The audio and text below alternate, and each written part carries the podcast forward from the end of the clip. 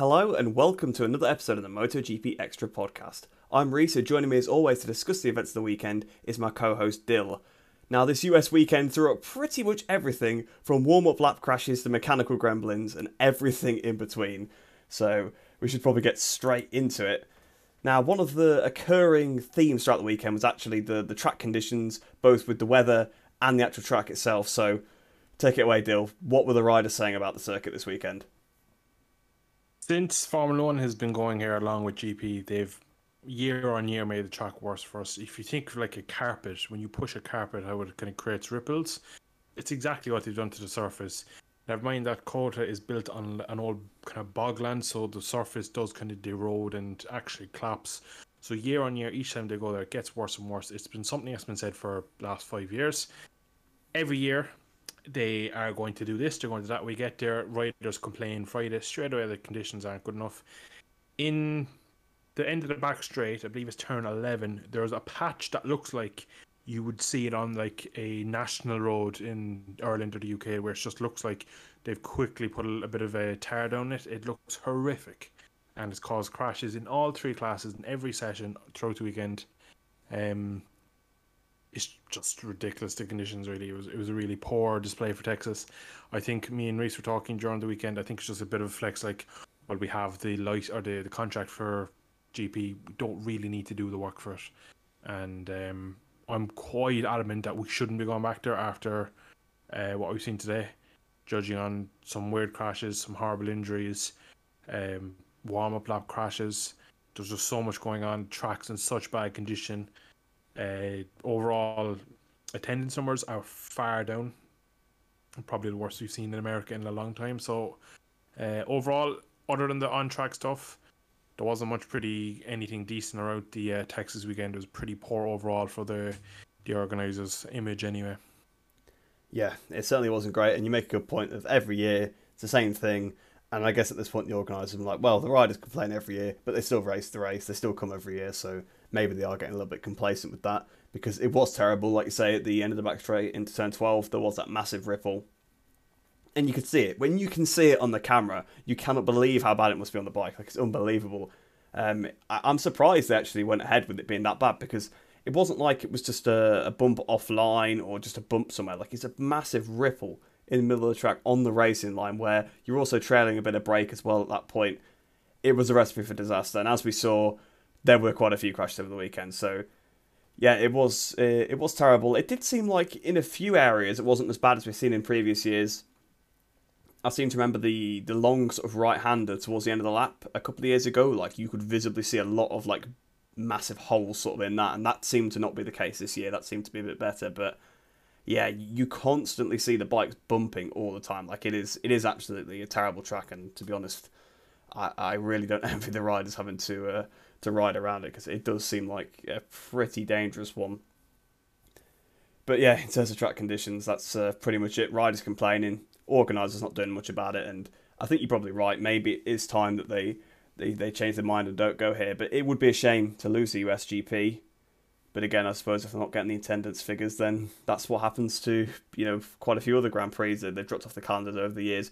I mean, Brno is a good example that for surfacing reasons, they didn't get the track resurfaced, they stopped going. So that was a staple on the calendar. So, you know, it, it can happen to any track. So maybe it could very well happen to COTA next year if they don't sort it out. But they, they kind of have to go for Formula One. So maybe they will actually have to resurface a, a few bits for the cars as well. But enough about the track conditions. We'll head into Moto three, and we'll start off with a rather bizarre incident, something that actually came up later on in the weekend again afterwards, but we'll talk about this first one. Josh Whatley crashing on the warm-up lap. You don't see that very often, do you, Dilly? It doesn't happen very often. I think the last time I can sort of remember it happening is uh, maybe Mugello twenty twenty-one, where like Bastianini um, hit up the back of Zarco, or was it Zarco on the back of Bastianini? I can't remember, as someone braked on the formation lap, but it, it doesn't happen very often. Yeah, it was. We were sitting down with my girlfriend watching the sprint race, and as the warm-up lap was going on, she asked me, has everyone ever crashed on the warm-up lap? And of course, I listed off the riders, Rossi, Stoner, I went on, there's low other riders have done it, but it's a massive X next to your name if you've done it. Um, Not when, bad company, like Josh Whatley, Rossi, Stoner. Yeah, bad, not bad company, exactly. So it's there's some top riders have done it. It's just you never really get the full story, because as you'll get to later with Dixon, uh, in my notes here, I have bike or rider question mark, just because we we're not going to find out whether it was him or whether it was the bike, whether it was the tires. But back to Whatley, because he's in a lesser team and he's at the back of the grid, we're not going to get like a a, a live kind of um a press release saying what's going to happen. It's kind of going to just fade into distance, so we don't really know what happened. You just see him slide off in the back of shot as they come into the final sector on the warm-up lap. Not good enough, really. You shouldn't really be crashing on a warm-up lap. Um, it's not good. It doesn't look good for the sport, and it's not good for you either, crashing. He ended up retiring. He got on the bike, came back into the pits. Too much damage. Now, maybe I could give the lad credit. Maybe there was damage to the bike beforehand. Maybe there was something wrong that caused the crash.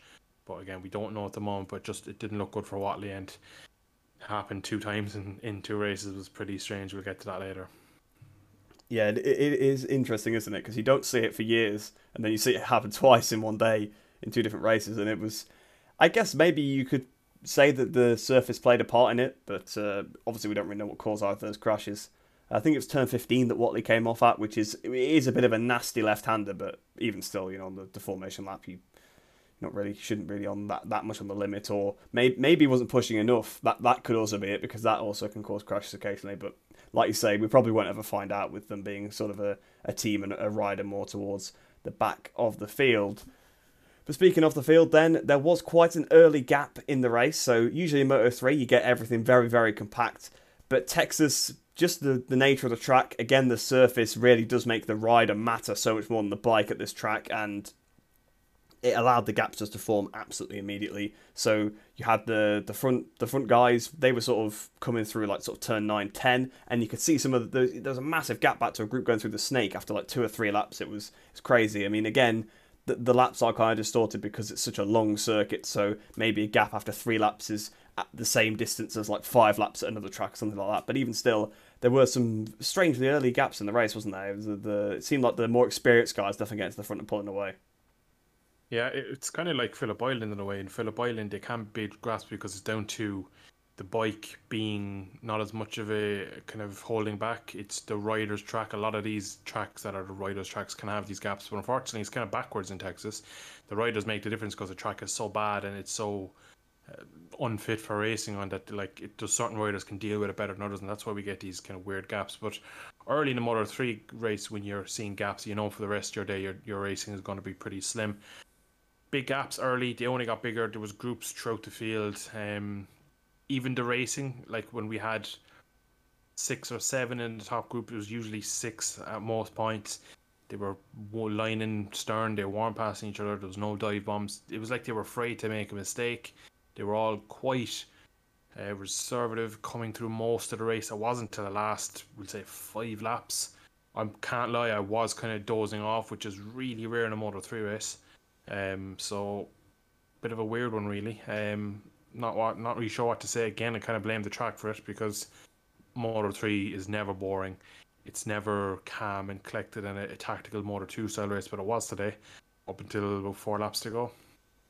Yeah, it was a, it was a strange one, because I think the slipstream didn't have seem to have much of an effect here. I think it was due to the fact they had a tailwind uh, on the long back straight, so they weren't really able to slipstream each other either, which I think sort of stopped the overtakes, because COTA, it's a pretty difficult track to pass.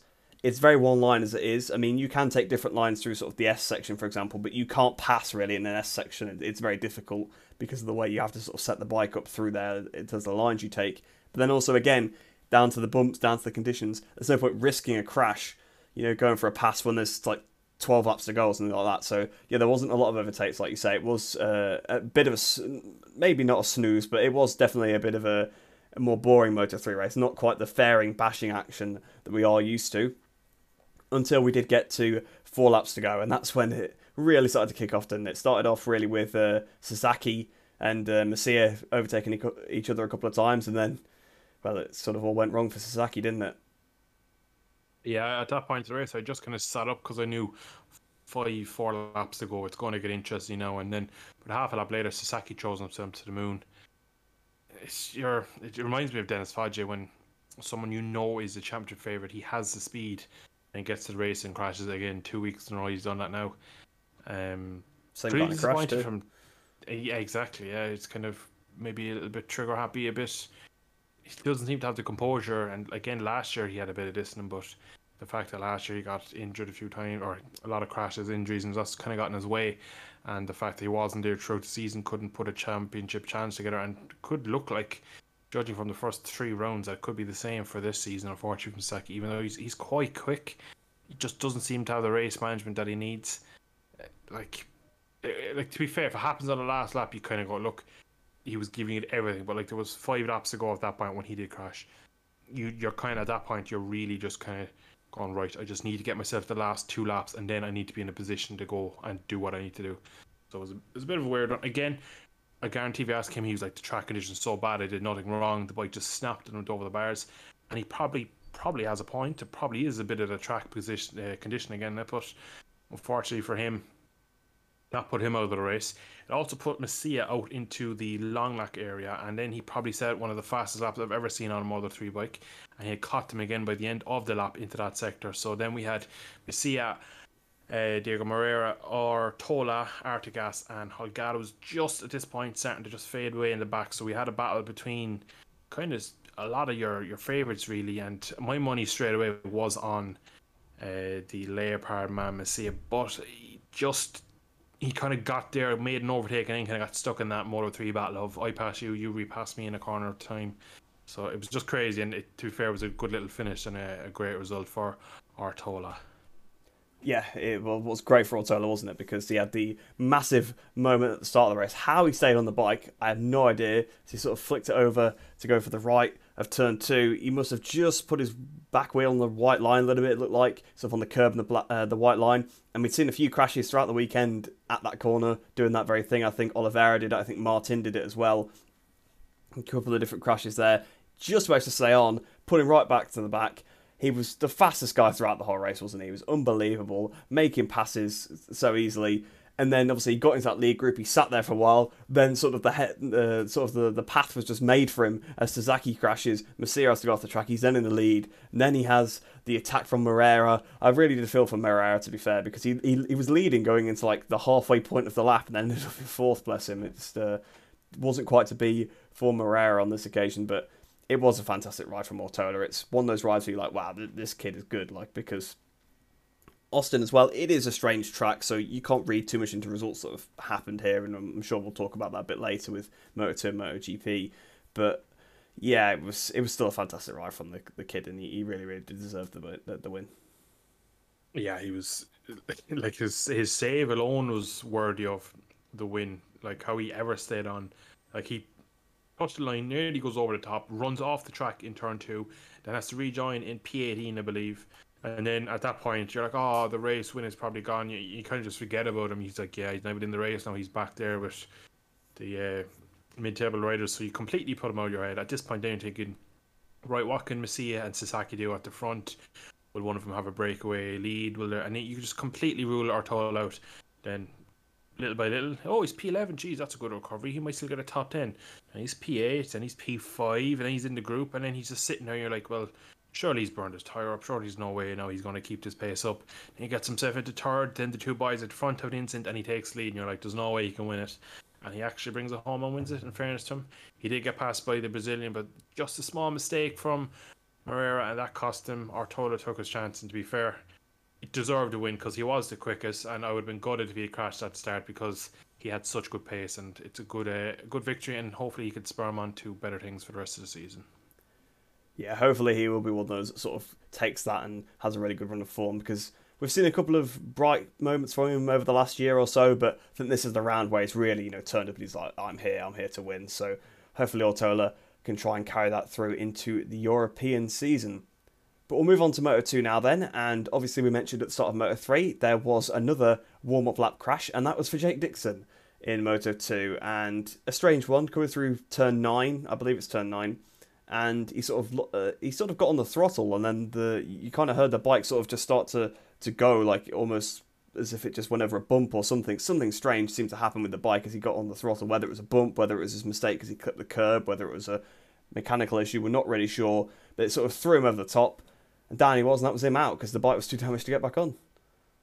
Yeah, it was it was a pretty big crash, really, and because it's the warm-up lap, you get these helicopter shots of them all going round the commentators. They have the the um, attendants on screen. It's it's something that like they don't really focus too much on. Then they go to like usually the the triple cam camera of the championship leader and the grid and the teams and all that, and they're never actually focused on what the riders are doing on the warm-up lap. It's kind of like a this whole show they're building towards.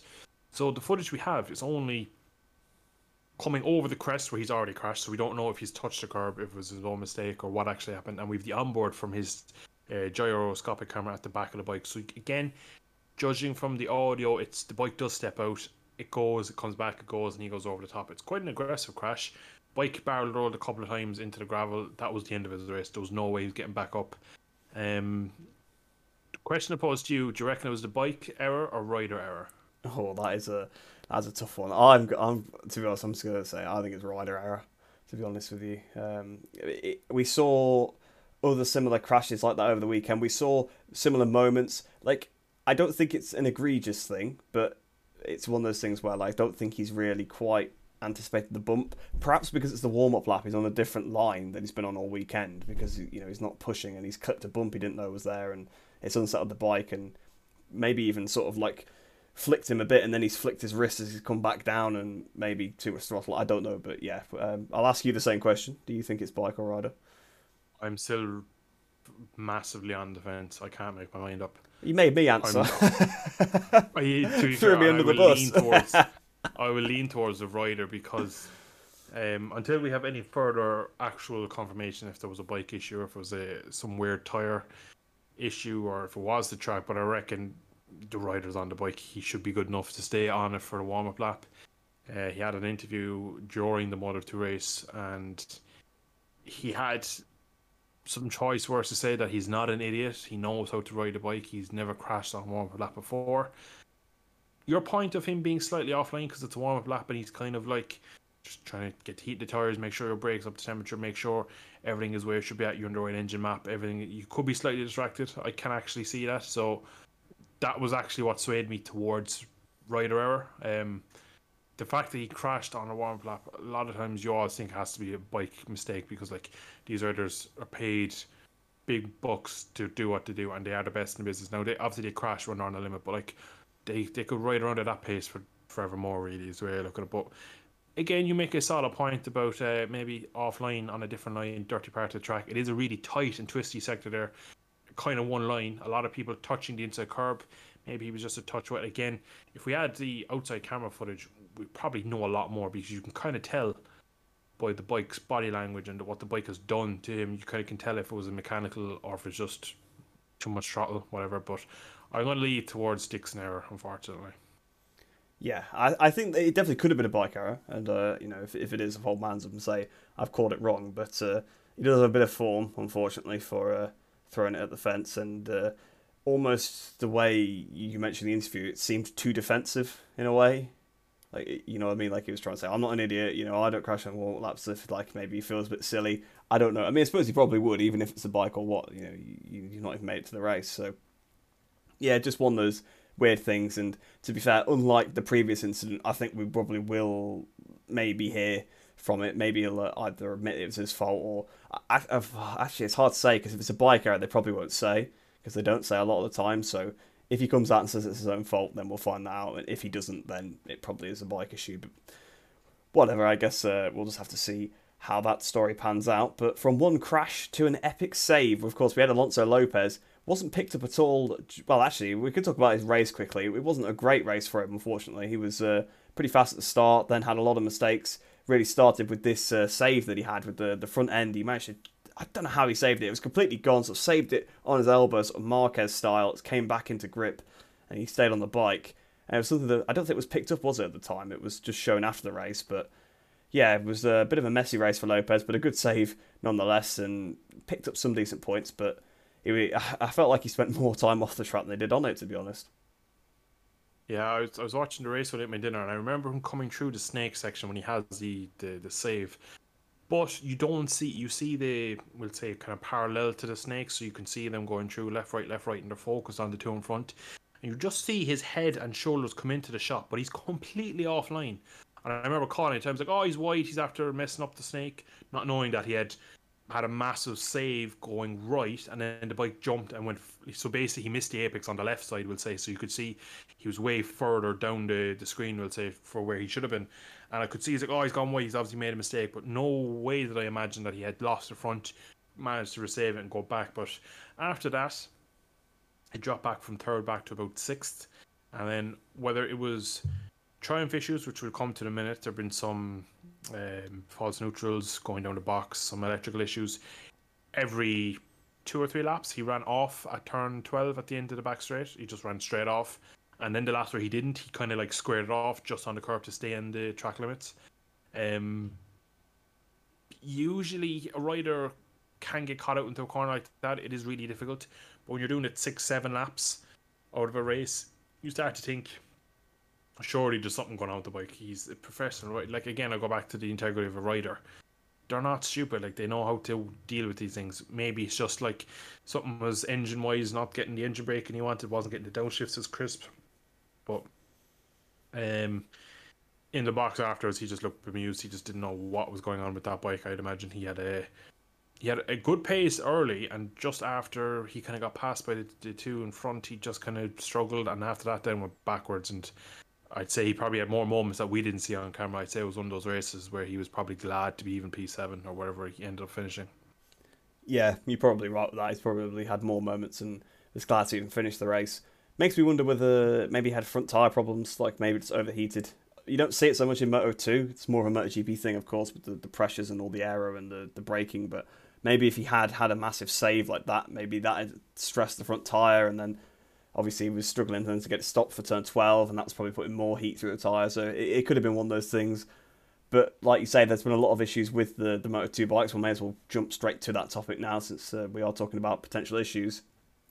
And if you didn't know, obviously, it's been a problem for, well, it's been a problem since twenty ten, the gearboxes, really. You know, I know there, there were Hondas for most of that, t- that, well, I don't know actually if it's most of that period now, but there were Hondas for a good good amount of that period before they swapped to the Triumphs.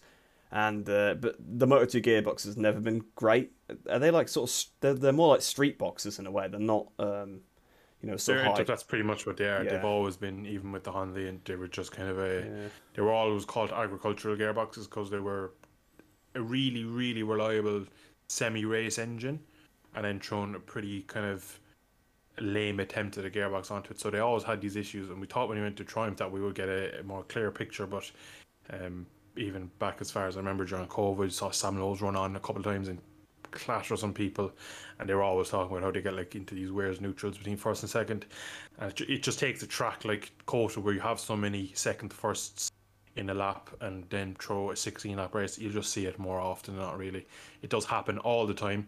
It will happen at Catalonia, it'll happen at Mugello. You just won't know about it because there might be one corner where it might catch up one person the whole weekend and you don't really pick up on it. But when there's sixteen riders who've had multiple of it in the same corner, then it starts to make its way to into light. But uh, it's just a kind of a less professional gearbox, money saving gearbox, you could call it, and uh, that is kind of where your issue is at. Yeah, so basically, obviously, it's not such a good gearbox, so you kind of get what's called a force neutral, or uh, quite a lot, which is where you're trying to sort of shift down, the shift down, or it can happen on the up, but it's usually on the downshift. When you're trying to go down, maybe at the end of the straight, you're trying to go down to first gear. Uh, the gearbox is first, neutral, second. So when you're trying to go from second to first, it's nice and engages neutral instead, because it doesn't do a full click, because it's like half a click between first and Uh, second gear. That's where the neutral is. So a lot of the time they get in these forced neutrals, and then when you have that, you're out of control on the bike. You don't have the control anymore because you can't use the throttle or anything. The engine braking is completely gone when you're in neutral, so you just go straight on. You you can't stop the bike very well anymore. So that's the uh, the main issue they're having with the gearboxes. That was happening. Uh, I think Sam Lowe said he had quite a few. I think he had he said he had like three on the way to the grid on the the sighting lap. So that's not great when you get them on sighting lap. Now, in fairness, Lowe's kind of. He's he's had he's probably had more than anybody else, I would say. I think is is fair, or at least it's been reported on more. So maybe it is partially down to his riding style as well. Maybe he doesn't quite catch the lever enough, because it can be down to rider error.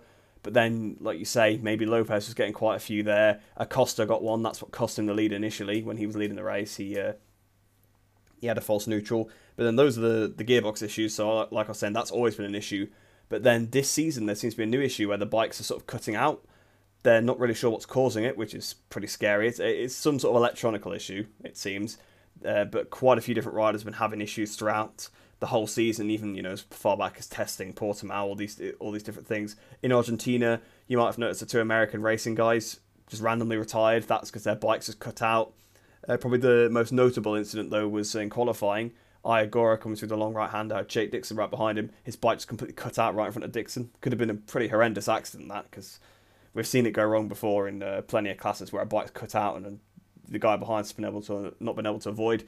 Fortunately, Agora was, you know, straight on it, sort of pulling out the way. Dixon was on it, so th- they were both okay. But yeah, it's a scary issue. They're even having a, an emergency meeting on Saturday night, I believe, to try and figure out what's causing it. So yeah, there there seems to be quite a few issues with the Triumph bike at the moment. I'm hoping they can get that sorted because um, obviously the the cutting out is probably a bigger issue, but also the false neutrals, they, they need to try and get on top of that as well, because both of them are pretty pretty bad safety issues, to be honest. Yeah, they, they could do it, we just redesign it. Like the G P bikes and most super bikes, you have to engage neutral by pressing a button and shifting at the same time. They'll have a gate in the gearbox that will basically not allow you to go into neutral by not engaging this some sort of hydraulic button. Moto two, it's the cost reason is is the only thing that's stopping that. Um, it's been an issue. More like Moto two was brought in as the cheap, rugged, good racing kind of, that was the whole selling point with that. They were going to be standardized E C Us, standardized engines, three or four chassis, uh, Dunlops up and down the grid, a durable tire, doesn't blow up in G P, doesn't superbikes and everywhere else. And it was just brought in, everything will just be nice, cheap, it'll run, it will have some fun. But now we're getting to the point where I think the Triumph engines are showing up more uh, for whatever reason. I remember when they switched to the Triumph engines, a lot of people are blowing them up on the downshifts as they were over revving. So again, that's a bit of more engine side, but again, there's a lot of times we're having issues with these downshifting of these these bikes at the moment. So to be honest, I don't see it being rectified. It's one of those things that's been there, it's known, it's not something that they don't know how to fix. It's just a I'd imagine whoever does make the gearboxes could pretty easily solve the issue, um, but I just don't think they want to spend the money developing it into all twenty-five, thirty Moto two bikes and trying to run it overseas, and it will cost more money, and I think that's just where they're they're trying to cut corners. Um, personally, I think it's a bit stupid that they don't, because it is quite dangerous. We saw Sam Lowe's in one of the Austria races, I think he hit... Was, who did he hit now? I think was it Chantra. Was Samket Chantra? Yeah. I think it's Chantra and Navarro just... might have been. It happened to Chantra last year here. Yeah, as well. Chantra did, did it hit. to Sam last year. Yeah, it hit, hit exactly, Austin. Yeah. And then a couple of years before, Sam had done it to Chantra, and I think also Navarro he... might have been in that one too. Yeah, that like you just you see it, because you can. It was a perfect example today with Pedro Acosta. He comes in, he's backshifting, backshifting, goes into neutral. The bike just goes completely quiet. You hear then a massive crunch as he basically forces it back into gear, because he's kind of in between no man's land. The gears are kind of slightly enmeshed, and then they mesh, and it just it sounds bad. It sounded horrible on board, because like Reece said, you lose your engine brake, and when it's in neutral, you've no kind of pulled through the, the chain and through your drivetrain. So unfortunately, it's going to keep happening, and we could see a massive accident like we did back in twenty twenty with it. It's horrible to see, but in terms of the electrical issue, that's something that they'll just have to diagnose. The, the emergency meetings, it is quite scary. Um, everyone thought that Ayagora lost the front and he saves on his elbow and he picks it up. But the fact that, like Jake said, he's like completely chopped the throttle, meaning like he completely closed it and sat the bike up, but the bike just completely stopped and cut out, lost all engine. It, it is quite scary when that happens, because the bike can actually lock on you like an old kind of two-stroke seizing, so it can be could be quite serious, and a serious incident if it went wrong in the wrong place. Like if that happened in the opening lap in the straight, like he will go backwards into the group, and that would just could be catastrophic. So a couple of incidents here now we need to kind of get sorted mechanical wise. Usually we don't talk about uh, the issues with, in any three classes, but small few issues creeping into Moto two, and I, I'd like them to be addressed ASAP really. Yeah, I think they do need to fix them. I'm sure they'll get on top of this electrical issue pretty quickly. I think they're already thinking that it's um, a certain component that a lot of the teams are using, because some teams haven't had any issues. I think Speed Up and um, I O, I think, are the only two that haven't had issues supposedly. So maybe I don't know whether they can really share what components they're using, because I guess they want to keep their advantage, but I guess when it comes to safety reason, maybe they can look at a list and say, okay, we're not using that, so maybe it could be that or something like that. I don't, I suppose I don't have to say what they're using in alternative, but yeah, it uh, hopefully that could be resolved, but I'm sure they'll be pretty on it with something like that, because obviously that is a, a major safety issue. But of course, there was uh, we did mention Acosta before there with his force neutral. He was leading the race till he got that. He ran wide. And then really a battle ensued between the two championship protagonists. Obviously, current championship leader Tony Arbolino took the lead after that incident. Or it, was it Lopez for a little bit and then Arbolino? But either way, it ended up yeah, with Arbolino being uh, in the lead of the race and Acosta behind him in second. And he was stalking him for a long time. Considering the fact that at Austin, the racing isn't particularly great. You don't tend to get, you know, proper battles. It was actually a pretty intriguing race, wasn't it, for Moto two? It was uh, pretty good with Arbolino leading. Acosta sort of sat on the back of him, and it was definitely one of those things where, where is he going to make the move? When is he going to do it? It was just a waiting game, really, wasn't it? Yeah, a few times he pulled alongside him on the back straight, and you, you can just assume that he broke and tucked back in. And Arbolino did say it in park form afterwards that he could actually hear him alongside him, and he knew it was going to be there, but he just said he had nothing really to defend him with. And when it happened, he actually went a couple of laps early, then made a mistake into the exact corner in turn twelve because he didn't have his marker of the, the fellow rider in front of him. So made the pass, lost the position, and then we're like, great, he now knows he's going to try it there. We thought we'd have a, a closer battle. I think over one lap, I think um, the Italian had the top end kind of overall advantage, but Acosta just seemed to have the, the racecraft and was able to spring it on Arbolino. Fabulous riding for both of them, ultra clean, both of them down to the wire.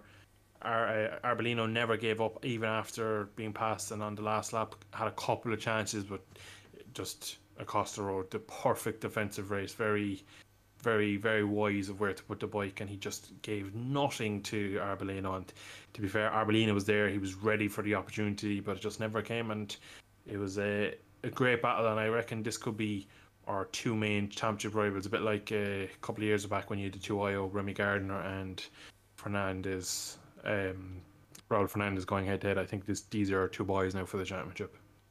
Yeah, I think so, because I mean, if you look at the the form, the pace, you, I mean, you kind of don't realise it because there was the season break. You're thinking, oh, Arbolino's been pretty good, but Arbolino's won like most of the the, the last few races, because if you go back to even like Thailand, basically from Thailand, he's won like I think like half the races that have happened or something like that. So it is quite a lot. Um, Arbolino is on top form right now. Obviously Acosta had actually a pretty good rookie year last year, all things considered, but now a fresh start, no injuries, things like that. He was always going to be the man to beat, and I think it is definitely going to be between the two of them. And Arbolino said as soon as he got back to Port Ferme, this isn't the end. This isn't the end. Mm-hmm. You know, it's gonna he's gonna try and beat him next time. He's gonna want, want to make sure he beats Acosta. And it'd be great to see them both go wheel to wheel a bit more, uh, bar to bar, throughout the season, because it was it was a great battle. Um, well played by Acosta. It really did show his class, really, the way he defended that, because, you know, there's nothing Arbolino could have done because Acosta didn't make a mistake. Acosta defended the inside. Arbolino, if he tried to then go any tighter, he would have just completely ran into him or just completely missed the corner. So there was nothing he could have done really to try and pass him in those last couple of corners. So, yeah, great clean battle in between the two of them. And like you say, I really hope that we see some more. But behind those two guys, there was one hell of a scrap for the podium, and it's a bit of a shame we didn't see so much of it, but of course we were focused on the leader. But then all of a sudden, Bo Bendsneyder, who the, the T V coverage, they did flick to him a few times, didn't they, as he sort of made his progress to the field. We saw him catch up to the back of that sort of battle that was um, Aldeguer, the two Grassini bikes, um, Lopez, uh, obviously also Canet as well. So that five-rider scrap, we saw him cl- close up to the back of them. And then all of a sudden, out the last corner, Bo Bendsneyder's third. It was it was crazy, wasn't it? Um, I think Canet had a lot to do with that, with uh, some of his uh, passing attempts on the last lap, but he, he just came from nowhere, didn't he, Bo Bendsneyder, take his first podium. Yeah, it was, it was. You were watching the two drag racing to the line, and then the camera just kind of pans to the final corner, and Bo Bendsneyder just comes out of the smoke, and you're kind of like, what? What happened to the last three corners there that we've missed? But they did show a replay of Canet, who was completely over the limit on the last lap, into twelve, runs straight on, picks up another rider, he runs off track, then into the next right-hander into thirteen. Absolutely clatters into the side of Fermin Aldeguer, taking them both out of. Now, they didn't crash, but basically ran them both wide and off the track enough that that kind of really sold them out of the, the podium battle. And then in fairness, Bo Bendsneyder did manage to pass into the final corner, put a move on Jeremy Alcoba. It was the last corner was, that he did that. Yeah, it was the last corner. He managed to somehow do it because he came out of the penultimate one behind him, and that was that was into the final corner. When whether maybe Alcoba, Alcoba made, a mistake. Went, made a mistake or went defensive, maybe had a moment, whatever. But he managed to do it in the final corner, which is a no mean feat. So fantastic for him. He's looked good for a couple of years, but it's just kind of taken a while to get there. He's quite big. I always wonder is his size too much of a disadvantage, but uh, to be fair to him today, kind of his style of track, very physical, very kind of d- demanding on the body. A taller rider usually can use their leverage a bit more, but hats off to him, great result. Yeah, it's nice to see Bo because he's not had the easiest time. Obviously in Moto three he showed some signs of brilliance, but was too big, got moved up to Moto two, has been on some pretty poor machinery. I think once he uh, had a bit of like shrapnel basically from the engine go through his leg. Like I'm pretty sure the engine sort of exploded and sent something through his leg and broke his leg once. I think that was on an N T S maybe, if I'm not mistaken. So he's not had it easy, and he showed some signs of promise last year. Wasn't quite able to deliver on them, but yeah, it's great to see that he has managed to uh, actually find deliver that one. And he also did a nice tribute to his granddad, who apparently had died uh, a couple of days ago. So yes, yeah, uh, wonderful for him to be on the podium to sort of do that uh, do that tribute. But moving on to MotoGP now, of course we will start with the sprint. A little bit less entertaining than the last couple of sprints, a little bit less crazy, but that is what you get with the Circuit of the Americas. And uh, it was a bit of a surprising weekend in terms of some of the performance for the riders, but the Yamaha, Fabio Quartararo actually looked to make a good start for once. His qualifying wasn't too bad, but again, we saw the same thing, getting blasted by Ducatis on the straight, stuck in a pack, and then down he went at turn one. It was a bit of a shame for Quartararo, but then you get the commentator saying his lap times are good as Bagnaia, so what's going on with Yamaha here? Well, it's, it's your typical Yamaha performance of, unless they can qualify first and get out a second lead on the opening lap, they're not going to win anything this year, really, because Pecco gets out to the lead, Fabio gets nowhere near him early, and he gets a good start in fairness, makes best of what he can do, ends up crashing after being passed by a Ducati, no surprise, then drops to last, and it apparently matches Pecco's lap times with a damaged M one. So again, I believe that it's when the Yamaha is near another rider, their mentality is so broken that they're like, he's going to pass me straight, he's going to pass me straight, I got to brake late, I got to brake late, that they don't even use their strong points when they're in the fight. It's like they use just weak point as their strong point when they're near other bikes. They try to brake late, they don't release the brake early and try and take this corner speed to break a small gap away. Like when he got passed by Martin, he just gave everything. He was braking so late to try and keep up with him, and then the crash came, which wasn't a surprise. Um, just slid off the inside, tried to save it, but just kept going, and it just slid away from him. Frankly, the way Yamaha are at, they're not going to win anything this year, really. Unless they, they, they'll have to get lucky and get to the front of the race by someone getting taken out, some sort of weird running off incident or whatever. They're not, unless they can qualify this year, they're not going to be winning races. They're not going to pass people. It's as simple as that, really. Yeah, I mean, it's kind of always been their struggle, is that they uh, can't race the V fours, but now it seems like they just can't qualify at all. So it really puts them in a position because, I mean, we were saying earlier that oh, Fabio qualified not too badly and got a good start. I mean, seventh place, it's not it's not that great. Like, compared to what he's been doing the rest of the year, it is really good. But, yeah, it's it's kind of shows you where Yamaha are at in terms of qualifying when we're saying that seventh is a good result. But on the other side of the spectrum then, we had Pecco Bagnaia. Obviously, his main race didn't quite go to plan, but we are talking about the sprint, so we'll uh, cover that first. Pole position, new lap record at COTA. Really, everything seemed to be going well for him. Got a good start. Rins did pass him very briefly, but then he turned on the Ducati power, and poor old Rins, bless him, didn't stand a chance as he blasted past him. And then he pushed to try and keep up with Bagnaia, but obviously just he just couldn't do it with everyone being on the limit in the sprint, and Bagnaia just came home to dominate the race. But yeah, it was just uh, it was another outstanding performance from Pecco. Not really much more to say about uh, about it than that. I don't know if you have anything to add, but uh, it just was typical Pecco performance, managed to get to the lead and just sort of managed it from the front. Yeah, that was pretty much it. There wasn't a, the only question mark was what what could Rins do, and when he kind of got about a second, the second half ahead of him, that was kind of it. Um, no one else could touch him. the only people you'd imagine that would be quick enough were probably other Ducatis, but there was no one in immediate danger to him, so he kind of had a comfortable enough race. And in fairness, didn't make any mistakes, brought it home, bang, another another one over the bar. Yeah, kind of bounced back almost from uh, Argentina at that point, obviously with the crash in the main race, obviously with the sprint race being the next race after, kind of returned to the form that we saw of him at Portimao.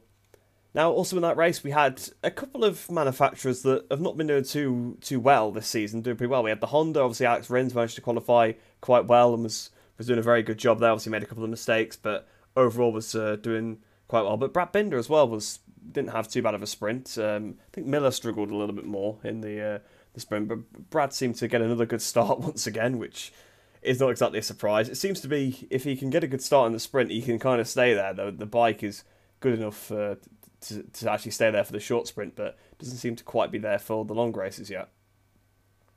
Yeah, it was a, a nice performance from K T M again. It looks like Jack's start wasn't great, and I think he fought his way back, but it was just ran out of laps. Brad is always just magnificent in the opening kind of sector. He just makes up so many positions. Brave, is risky, and he just he, he does everything he needs to get his K T M there.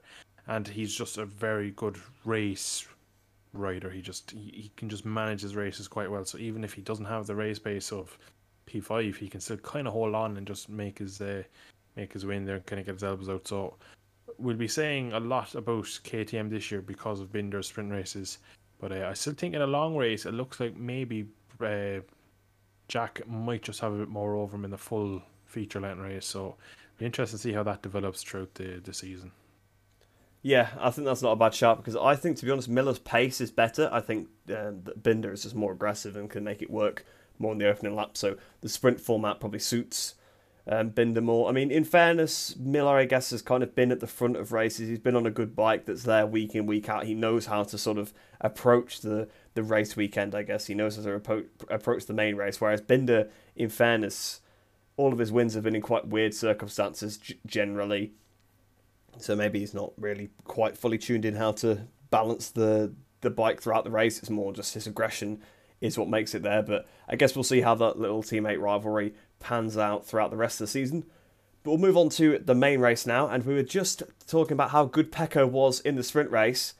But he reverted to type, didn't he, in the uh, the long race. That's two long races in a row now. He's crashed out of a good position. forty-five points down the drain. Definitely echoes of last year, it must be said. Crashing out of, uh, well, unforced, I guess, in Argentina. In fairness, in this time, he, he was forced into the mistake by having the pressure of Alex Rins behind him. But as the world champion, on the best bike, when you've just dominated the sprint race, a bit of a needless error, don't you think? Yeah, I think I'd actually be doing quite well in this championship if I was there because there's so many riders who are underperforming, making mistakes. This you could see this year being a, a two thousand six or twenty twenty season where the consistent rider, he wasn't the quickest throughout the year. He could just about do it if someone could be consistent throughout the whole season. You could see someone doing that. So at the moment, there's no question of Pecco's speed, but he looks afraid to make a mistake and he keeps making them. Now, the Argentina on the team have come out and said he didn't do anything really different. He didn't do anything outrageous. It was just one of those things where, unfortunately, in the rain, he just slipped off. In this one, they were doing ridiculous pace. It, it goes very early. Uh, again, I wonder if it was tire temperature. Like, it's quite hot in Texas. They were putting a ridiculous pace on. And, um, yeah, it just tips in. I reckon, again, this is another small incident where we didn't get a perfectly good angle of it. We got the onboards and we got like a panning shot from a helicopter from a different angle, so it's very hard to see. But I believe he is a touch wide, which going through that corner, turn two, is notorious for tucking the front. It's been one of those um, crash corners for many years now on the calendar where you just, you know, you're going to get crashes. So just it's like... he probably doesn't do much wrong, really, but he's just slightly over what will be the limit for the race. He's probably just taking too much out of his tyre. Shouldn't be making the mistakes, but when I heard the bike crash and I just saw in like the little, the little window up the top of the screen that he was gone, I wasn't surprised. I was kind of just thinking, like, yeah, he's he's still not over his demons, really, and it's still a lot to learn. And for someone who came into last year saying that he's going to use Valentino's greatest strength, which was like his mental strength on the track, clearly is nowhere near what Valentino could do on, on to his opponents. And he had a massive bike advantage over the guy behind him. he probably had speed advantage. What was the worst that Rins was going to do? Overtake him and probably hold him up for five laps? Towards the end of the race, you'd imagine Pecco would have had a lot more than Rins if he stayed upright. But I, I think just... I think Pecco is still, like, in his head, is petrified for what happened to Le Mans, where he got caught and then instantly just buckled. When he got passed into turn one of Sachsenring, buckled.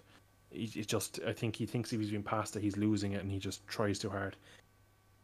He needs to take a step back and just try to, I don't know how many times we've said this on this podcast, he just needs to rule out these mistakes. It is understandable to make the mistakes when you're under the utmost pressure, but you know the guy behind you is not going to be there all year.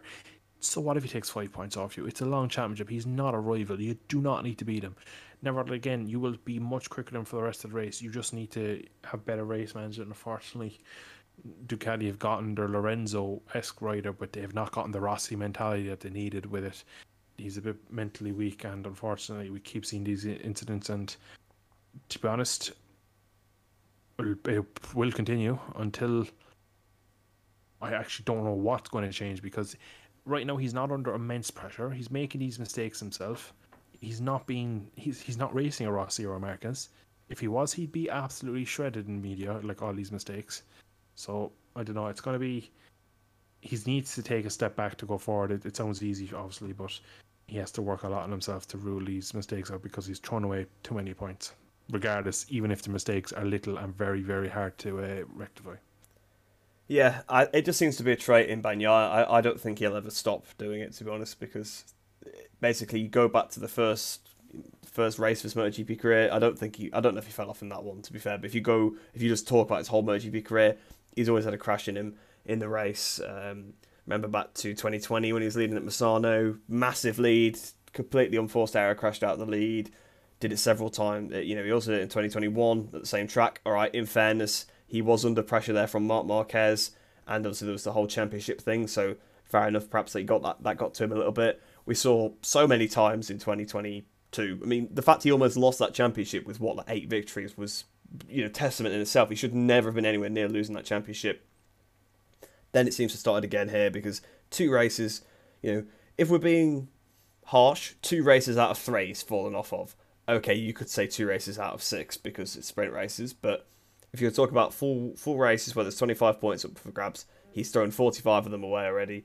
Um, and again, it's just one of those things where in Argentina, it was a wet race. It, it can happen. I don't think really being too harsh in there. And again, I guess here it's a strange track, but you can also look at the same point. He picked up the maximum points in the, the sprint. He's been the quickest rider.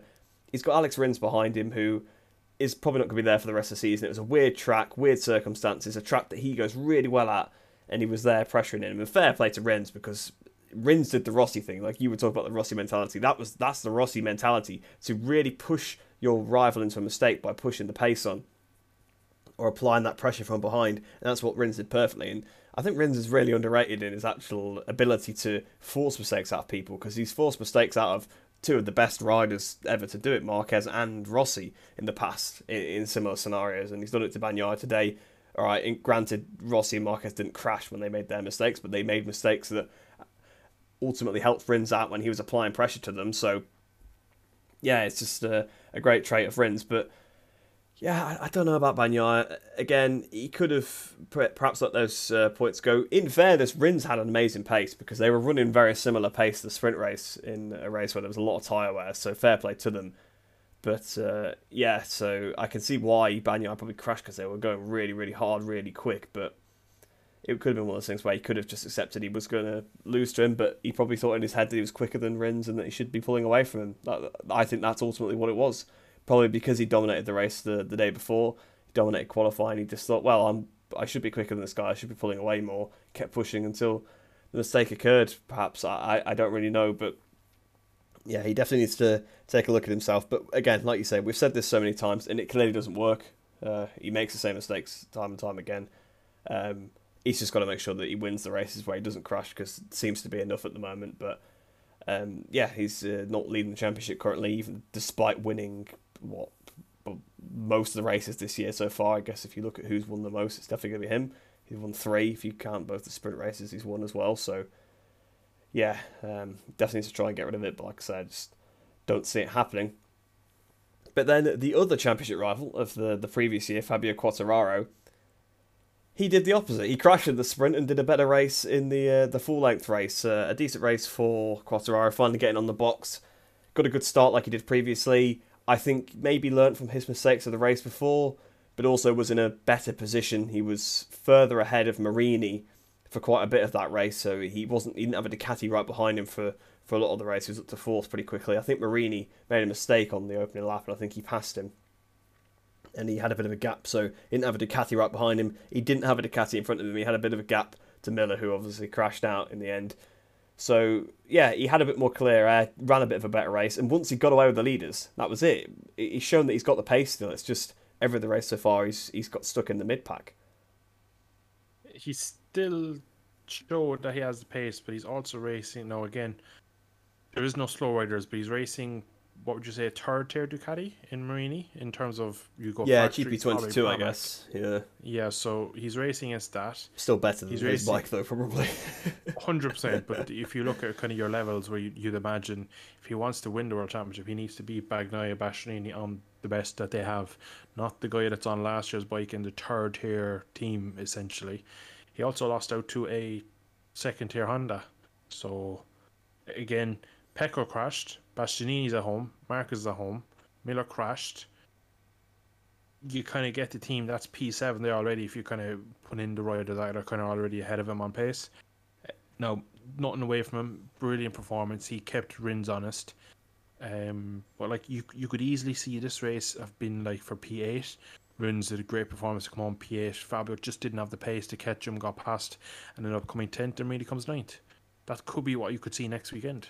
The three boys again going at it, but they're not going at it for the win. They're going at it for ninth, tenth, and eighth.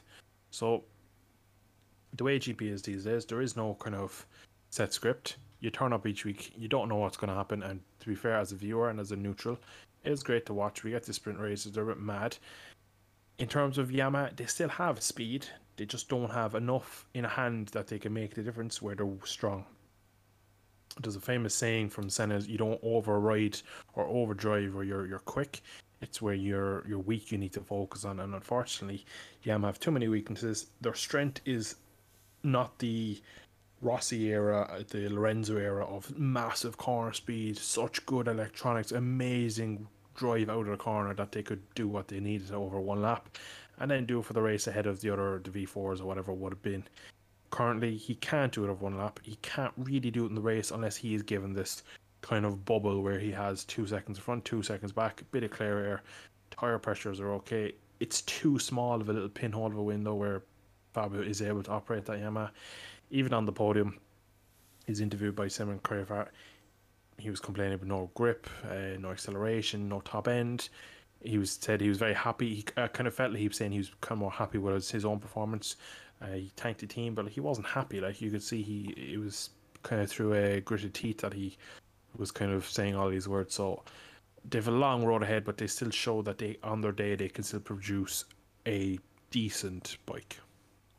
Yeah, I guess it's all about that really. Like you say, obviously he got beat by second-rate bikes, but this is a weird track where um, Bagnaia crashed, picked up sixteen points on Bagnaia, so ultimately not too bad. I know he lost, I guess, twelve the day before, so really he's only gained like four on him, but you know, it's uh, but then also I suppose the disappointment would be, you know, last year you're thinking Bagnaia crashed out of a race, Quartararo's going to be one to win that race. Um, but yeah, he's doing the best with what he got. Obviously, we were really happy last weekend at Argentina to see that Morbidelli seemed to be, you know, finally finding his stride. He obviously he pretty much had Quartararo covered that weekend, but it seems that that was that was a fluke. Um, it's not it's not transferred into the uh, this weekend. He was miles ahead of uh, the other bike again, so. Again, you can't really say he could get any more out of the bike because clearly, as he showed in the sprint, he was already riding on the limit. But speaking of another rider that, to be fair, has been outperforming the rest of the guys on the same bike as him, well, Vinales uh, on the Aprilia. Very interesting start for him. I, I don't know what happened. I don't know if you know what really happened, but it was a terrible start. He went absolutely backwards and then sort of sived his way through. Again, helped out by obviously some of the crashes. Delage crashed early on, didn't he? That was obviously a position. Miller crashed, Bagnaia crashed. So he got a few positions from that, but then he fought his way. Did he Did he finish fourth in the end, Vinales? Yep. Yeah. So he, he fought his way back up to fourth, which, in fairness, is pretty good for Vinales because he's not known as a guy that's particularly great at coming back when he's had these bad starts. Uh, so it is good to see. He actually does go pretty well at COTA, if, I, if I'm not mistaken. So it's a track that he is fairly decent at. But even still, it was a good recovery ride, but strange start for Vinales. Yeah, his two race starts, one was his own error race in the, we'll say, the sprint race. That was human error. The second one was the bike just not not um, not cooperating. They have some sort of gremlins in the launch. It's been an issue for Maverick more than Aleix. Aleix looks like he can kind of get around it. But I think with a slightly weaker mind of Maverick, I think it plays on him more. And I think the more he dwells on it, the worse it gets for him. He went backwards in the sprint race and just with the sprint didn't have time to come back through. But in the full length race, you did mention the rider that fell off. But in fairness, he actually still overtook six, seven riders to get back to P four. So it was a really good showing from him. I was quite happy that he made it back. And at one point, I think about three, four laps ago, uh, Fabio ran slightly on at turn twelve, just off track, and it dropped, uh, the gap dropped to about two point one seconds. And I thought three laps, maybe he could do it. And the Aprilia would have the legs on the Yamaha to probably make a move into turn twelve. But uh, I think Fabio squared off the corner and managed to pick up the pace for the last few laps. But um, impressive from Vinales, top Aprilia, as you would imagine, being probably the highest paid in the factory team. Uh, teammates struggling. He did a good sprint race, Aleix, but in the opening race, crashed turn one, or sorry, lap one in that stupid turn twelve. He literally crashed exactly on the tarmac that we talked about so much. And it was just a shame because you see him tip off in the background and you already know that he's just lost the front on the kind of ripply, rubbered out track that is just COTA. And unfortunately, that was exactly it. We got a replay from the radar behind. You just see him just cross over this kind of grainy, gravelly looking tarmac that you wouldn't even look at on a footpath. And he just crosses over it. And just as he regains grip on the, you'd say, the normal tarmac, the front goes, end of his race. He almost saved it, but unfortunately, that was that. And yeah, Vinales is definitely the best Aprilia out there at the moment. It'll be interesting to see what we can get from Miguel Oliveira when he's fully fit. But for now, Vinales just needs to uh, just needs something at the start of the races again as usual. But uh, he has good pace, which is quite interesting to see going forward. Yeah, I think he's caught, sort of picked up that number one mantle now. Um, yeah, I don't. I think uh, Aleix has beat him in maybe a couple of the sprint races, but I think Vinales has been ahead in all of the main races so far. So.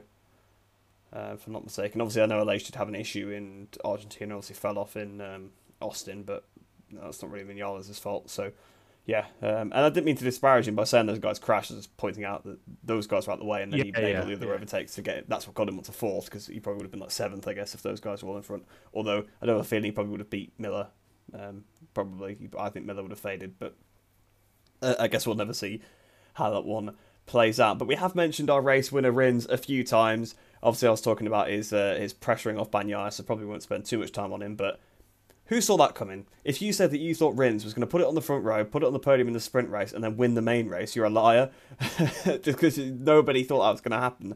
I mean, we all thought, oh, Honda aren't going to win at COTA now that Marquez isn't there. But Rins did a Marquez performance because I, I just can't figure out how he did it. I know COTA is a strange track, and the fact that he likes it, obviously, really elevated him, and they were saying in the race about um, his riding style. It seems to he seems to have been able to ride it with corner speed as well. Like he's braking late but carrying corner speed, maybe a bit more like how Quartararo's run the Yamaha to an extent. Um, and he sort of run the Honda that way. He obviously tries to carry much corner speed as possible, brakes late. But it seems to be working for him. And the other Hondas, all right. In fairness, one of them was Bradle, who's the test rider, who bless him just gets uh, just gets uh, drafted in every time. Poor old Marquez is injured, but he was miles clear. I mean, all the other Hondas didn't finish, did they? They crashed, but even before they crashed, Rins was a class of its own. It was a Marquez-style performance. It was, it, you know, it was better than even what Quartararo did in comparison to Morbidelli, if you look at it like that. Just before we touch on Rins, I just want to point out that Aleix and Raul Fernandez's crash in the main race was caused by a failed rear right height device. Just right there while you were speaking. Oh, just said I'd want to put that in, so it's just kind of broken out. Uh, They've had that before, haven't they, I think? Because I'm sure Maverick had that at Vinales in Saxonring yeah. last year, customers for his podium, correct. And but to go forward, Silverstone also, I don't think his ride-out device went on. Oh, so. I think that's also a big issue at the start. He can't activate the right-out yeah. device, so it could be an overall Aprilia issue there. But to move back onto Rins, I pose you the question, have Honda made a mistake signing Rins to L C R and Mir to factory? Uh, no, because if they want Rins to have the factory parts, they'll just take the engineers over to L C R. So I'd, it's a, it's it's still a Honda contract, so they they are both H R C riders. I mean, Rins has been getting the Marquez parts, and I'm sure he has the Marquez engineers in his garage whilst Marquez is not here. So yes, I can see it in a way. And to be honest, I'm surprised because I I think Rins actually is faster than Mir, but I expected Mir to do better on the V four than Rins. But it seems like Rins is doing better at the moment, and uh, fair play to him. But I I can see what you mean by that. Is it a mistake to have hired Mir? But I guess you've hired the world champion. You've got both of them under H R C contracts. So yeah, I, I don't think it's too bad, because if they decide that they want to put some more resources towards Rins, they can. They've done it in the past, you know, like when Marquez has been injured, like Nakagami got all of his crew and stuff like that. And um, obviously in the past when Cal Crutchlow was winning races in the Cecchinello team, he started getting parts. But I think he started getting priority over Pedrosa by the end. So yeah, I, th I think they... I can see what you mean, but no, I don't think so, because I think they'll uh, funnel the, uh, the, the the resources towards Rins. But I, I'm interested to know what you think to that. When they both were signed, I agreed with the decision, because I think Mir is overall the more complete package than Rins. Again, mainly because Rins is so underrated, so you don't you don't think of him as, as a high rated rider as as you would with Mir, because of the two championships, Moto three and G P. A lot of people who I would politely say are probably not as invested in the sport or as knowledgeable in the sport go, why did Mir get the factory over Rins? Rins is better, and kind of that kind of bar pub talk where it's like, oh well, Rins is way better, like he's won more races and all this. I always look at kind of the data. You always hear how good technically Mir is. He was immense in Moto three, very good in his debut season in Moto two. I think he, like I said, I think he's a more complete rider. I also thought he would have done better on a V four than Rins, but it looks like, again, no, right, I just want to stress that Texas is, you might as well race on the moon. It's, there's no form book here. It's, aside from the fact like, that Rins goes really well there. Except, yeah, it's it's kind of, there's no farm up with bikes is what I should say. Again, no, I think he's won on every bike he's ever been on there now. Exactly. He he's there is riders that can ex excel at tracks like this. He's very good at this particular track.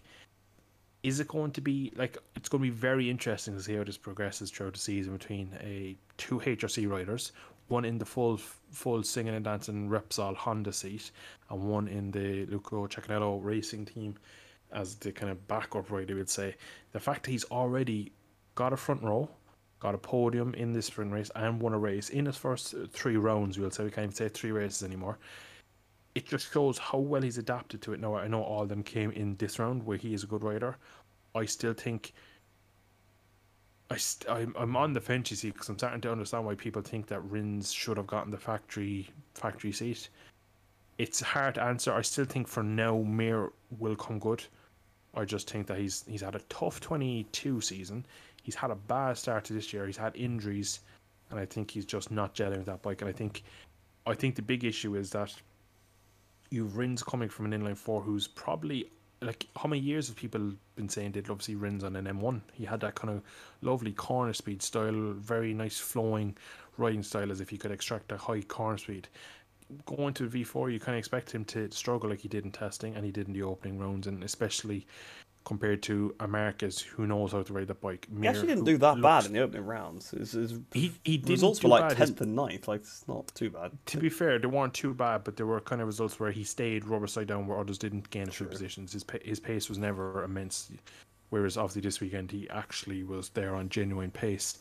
But you'd still think that Mir would just grasp that opportunity more. It's going to be interesting as gone, but for now, I think Mir just needs some time. Injuries, I think he needs a good result. He's had no good results. He crashed with Fabio in the opening round in the sprint. Big crash. Argentina crashes again a couple of times this weekend. Doesn't seem to have the one lap pace.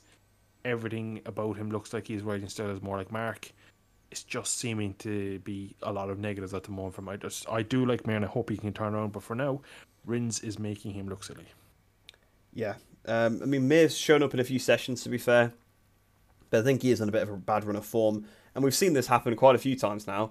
in the past that you get stuck in the Honda hurt loop. You just keep getting hurt by the Honda and you just lose confidence, and uh, yeah, it, it doesn't really work out for you. So I'm hoping that he can try and bounce back from it. Just trying to think of what tracks he's good at. I, I don't know off the top of my head any mere special tracks, but I'm sure there is some. Austria. Uh, yes, Austria, which on a V four probably is a bit easier than inline four, so well, that, we'll be waiting a while for that one, unfortunately, but uh, I, I guess we'll see when we get there. But hopefully Mir will be able to pick up, because it's nice to see the Honda's doing a bit better. Maybe the bike can improve, because apparently Rins is a fantastic development rider, so if he's now getting a bit of direction now that Mark's not here, it'll be, it'll be interesting to see if the bike does improve, because I'm not sure Mark is necessarily the best development rider. Um, usually the most naturally talented rider ever can the, the usually the, the most naturally it, talented one, exactly, the Stoner, the Mark is kind of a syndrome, you could say. Yeah, I, I think it's uh, definitely interesting. I mean, to be honest, I think they could do with it with an overall rejig. Um, I'm not, I I don't know if I've really said it before, but I'm not particularly like on the Stefan Bradl bandwagon either. I think he's a nice mm, guy and yeah, a good rider, yeah. but. The bike's not really been very good since he started being a test rider, so do you maybe need, I mean, to be honest, shell out a bit of money and get Pedrosa back? I mean, I think that would be, yeah, that would exactly, be a good, yeah. uh, good move. But we'll move on now to uh, obviously the second place finisher, Luca Marini. Technically his first podium in MotoGP, because the uh, the sprint podiums don't count um, in the statistics as, as actual Grand Prix podiums, so uh, such his first podium. Continuing the good form of the R forty-six, obviously his teammate won the last race. He picks up P two here, his first podium. A pretty good ride, in fairness. Obviously, he came through, caught Quartararo. Didn't ever really look like he's going to trouble Rins, to be honest. I don't know if he maybe took a couple of tenths out of him, but then I think Rins was managing at that point. As soon as he saw Pecco go down, I think Rins was sort of managing the race because, again, he's he's got very good race management and racecraft. Like, ever since he had that spate of crashes... I'm talking about Rins again. I'm supposed to be on about Marini. We'll go back to Marini. So, yeah, Marini did a a great job. He's He's been improving slowly. He's a bit of a slow burner, isn't he, Marini? We've seen that in the, the lower classes. twenty twenty-one wasn't really very good. Uh, he got the front row. I think that was about the best, about the only notable thing he did that year. twenty twenty-two... He, he sort of built himself up as Mister Consistent, you know, stay on the bike, had a few good results there and there.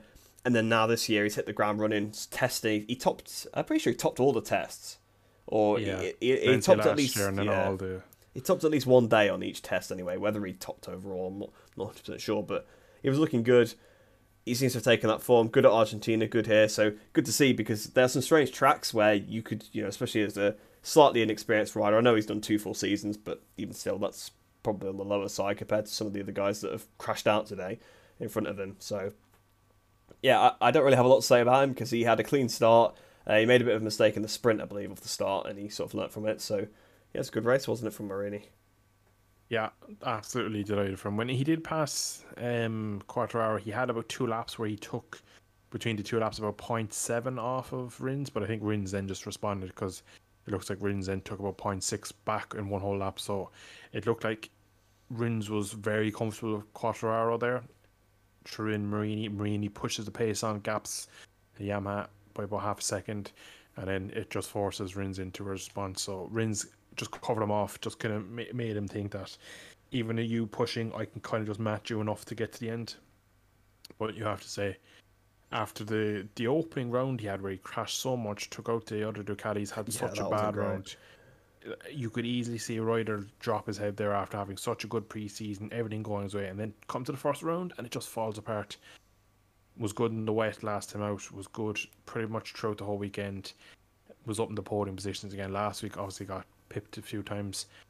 This week, very good, very consistent, as you'd imagine from him. It's just great to see the Bo for your forty-six there, because I've you, you kind of, my worry was that with Bezecchi making so many steps that Marini could just fall back into the shadows a small bit, but again, just shows that he is coming along nicely and his, his consistency is key. And it, it was just good seeing again up there, because it, being Valentino's half-brother, throughout his careers, he's been asked a lot of questions about whether he deserves it, he's only there because of his brother, just standing there, and I kind of think, you know, he's, he's kind of getting that monkey off his back that he's gotten the podium, he's gotten a couple of front rows, he, he just is the, the G P full G P package now, and I think he can push on, and there should be some more podiums from this year. Yeah, I think it's good. It seems like this year, both of the brothers, you know, Marini and, and Alex Marquez, I think yeah. they've they've kind of shown that they definitely merit themselves in MotoGP. Not that they hadn't before, but, you know, people always ask those questions. I think they've they've shown this year that they stand on their own. Put them on a good bike, they'll bring good uh, bring home some good results. Now, obviously, we've spoke about it being a pretty attritional race throughout. Obviously, we've listed off plenty of riders that have crashed. I think, uh, obviously, every Honda rider crashed. I, I can't believe, well, every Honda rider except Rins, sorry, crashed, which... I say I can't believe, I think we've seen that actually happen quite a few times in the last few years. Just shows how hard that bike is to ride. Um, obviously, we spoke about Miller crashed. Actually, both K T Ms crashed, didn't they? Because Binder crashed as well, didn't he? Um, yeah, and rejoined, though, because he finished P thirteen. He did rejoin, yeah, but he crashed. Um, yeah, he actually, that's an interesting note. He, he made that very desperate sort of pass on Zarco, then ran off the track, and then two corners later fell off. He was definitely pushing over the limit, Binder. It was uh, yeah, not almost out of character. Really. Yeah, it was... It was strange. Obviously, we had the Aleix problem. I actually didn't even realise Ralf Hernandez had crashed, to be honest with you, until you said. He crashed them. And then retired, and we only saw him come into the pits. We never saw the crash. Ah, and it's a ride height device issue. Hopefully, they can sort that out. But yeah. Well, um, for about a year now, though, that's the fact that they had the issues in Saxony last mm. year, so it's a bit worrying. Yeah, it's not great. Um, at least they haven't got the front devices to worry about anymore. It's just the rear ones, yeah. But even still, it's... Uh, yeah.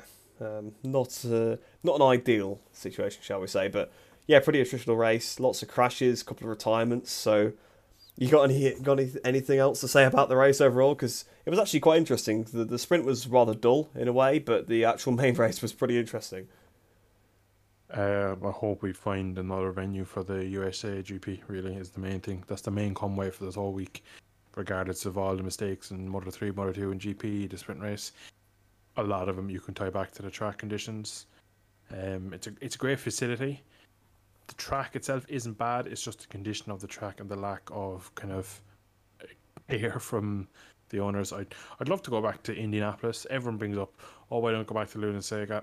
It's not possible. Um, even in twenty twelve when we were in twenty thirteen when we were going there, it was a bit sketchy. I'm not gonna lie. Them bikes were getting a bit too quick even back then.